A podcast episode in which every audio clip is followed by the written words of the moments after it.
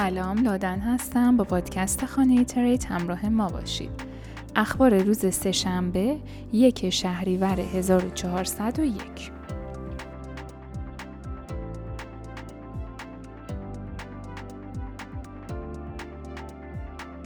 بازارهای سهام آسیا روز سهشنبه به دنبال کاهش شدید در وال استریت در بحبوحی انتظارات زیاد مبنی بر حفظ سرعت افزایش شدید نرخ بهره توسط فدرال رزرو کاهش یافتند. های فناوری سنگین از جمله هانگ سنگ هونگ کنگ، شاخص با ارزش تایوان و کاسپی کره جنوبی بدترین عملکرد را در معاملات اولیه داشتند و بین 8 دهم تا یک درصد کاهش یافتند. پل دوج کوین به اتریوم در سال 2022 فعال خواهد شد. این میم کوین در قراردادهای هوشمند، پروتکل‌های مالی غیر متمرکز و بازارهای توکن غیر مثلی استفاده خواهد شد.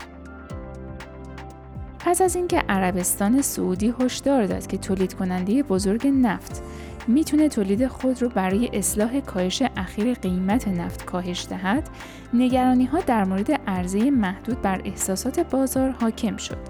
قیمت نفت روز سهشنبه افزایش یافت. معاملات آتی نفت برند پس از یک جلسه متلاطم در روز دوشنبه که بیش از 4 دلار کاهش یافت با 93 سنت یا یک درصد افزایش به 97 ممیز 41 دلار در هر بشکه رسید. پروتکل سودوریر با 519 اتریوم از اینترنت ناپدید شد و به طور ناگهانی خدمات و حسابهای رسانه های اجتماعی خود را بست. این پل به کاربران این امکان رو میده تا دوج کوین رو به بلاکچین اتریوم منتقل کنه و بالعکس. اگر آسیب پذیری در قراردادهای هوشمند وجود داشته باشه، مطمئنا یک هکر از اون استفاده خواهد کرد.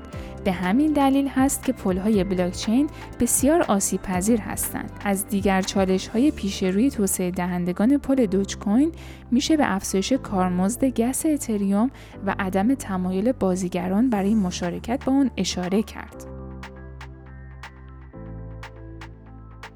دلار در روز سهشنبه در برابر های امن ثابت موند. یورو به پایین ترین سطح خود در دو دهه اخیر کاهش یافت.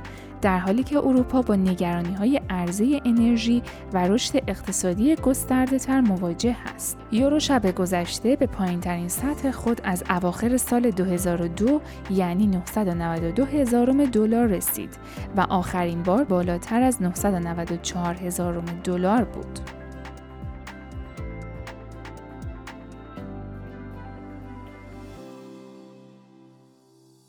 قیمت بیت کوین سقوط کرد و در زمان ضبط این پادکست با قیمت 21 هزار دلار معامله میشه. سایر آلت کوین ها به دنبال ریزش قیمت بیت کوین کاهش یافتند. قیمت اتریوم در طی 24 ساعت گذشته 4 درصد کاهش یافته. اتریوم با از دست دادن قیمت 2000 دلار روند نزولی ثابتی داشته.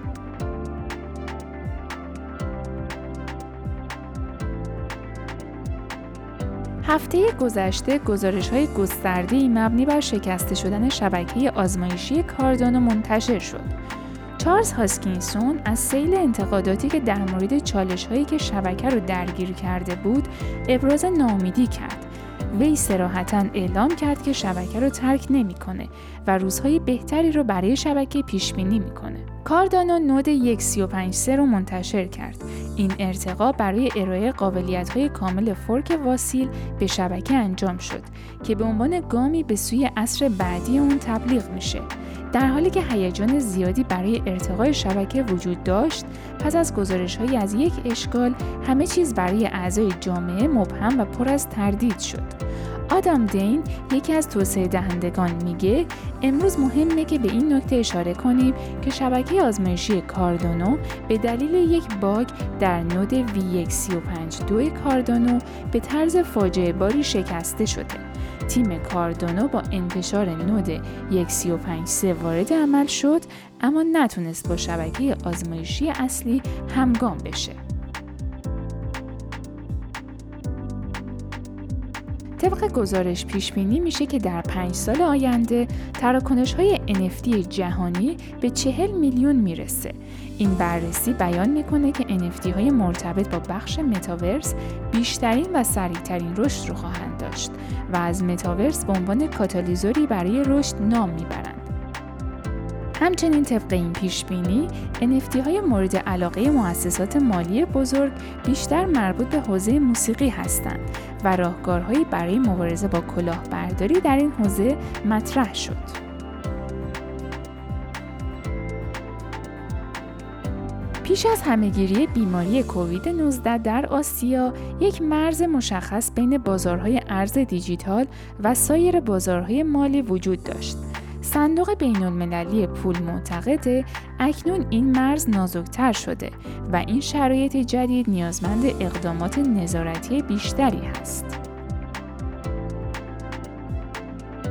اترماین بزرگترین استخر استخراج اتریوم دیگه بلوک های حاوی تراکنش های تورنادو کش رو تولید نمی‌کنه. این احتمالاً به دلیل تحریم های OFAC علیه تورنادو کش هست و مصداق سانسور در سطح پروتکل می باشد.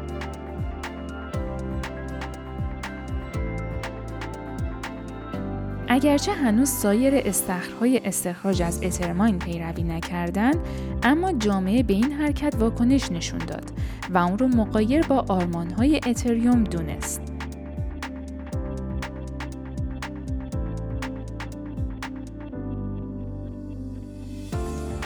محصولات سرمایه گذاری کریپتو هفته گذشته با کاهش حجم به دومین کف خود در سال رسید و جریان خروجی هفتگی جزئی را ثبت کردند که نشون دهنده تقاضای ضعیف در میان سرمایه گذاران نهادی در پایان تابستان هست.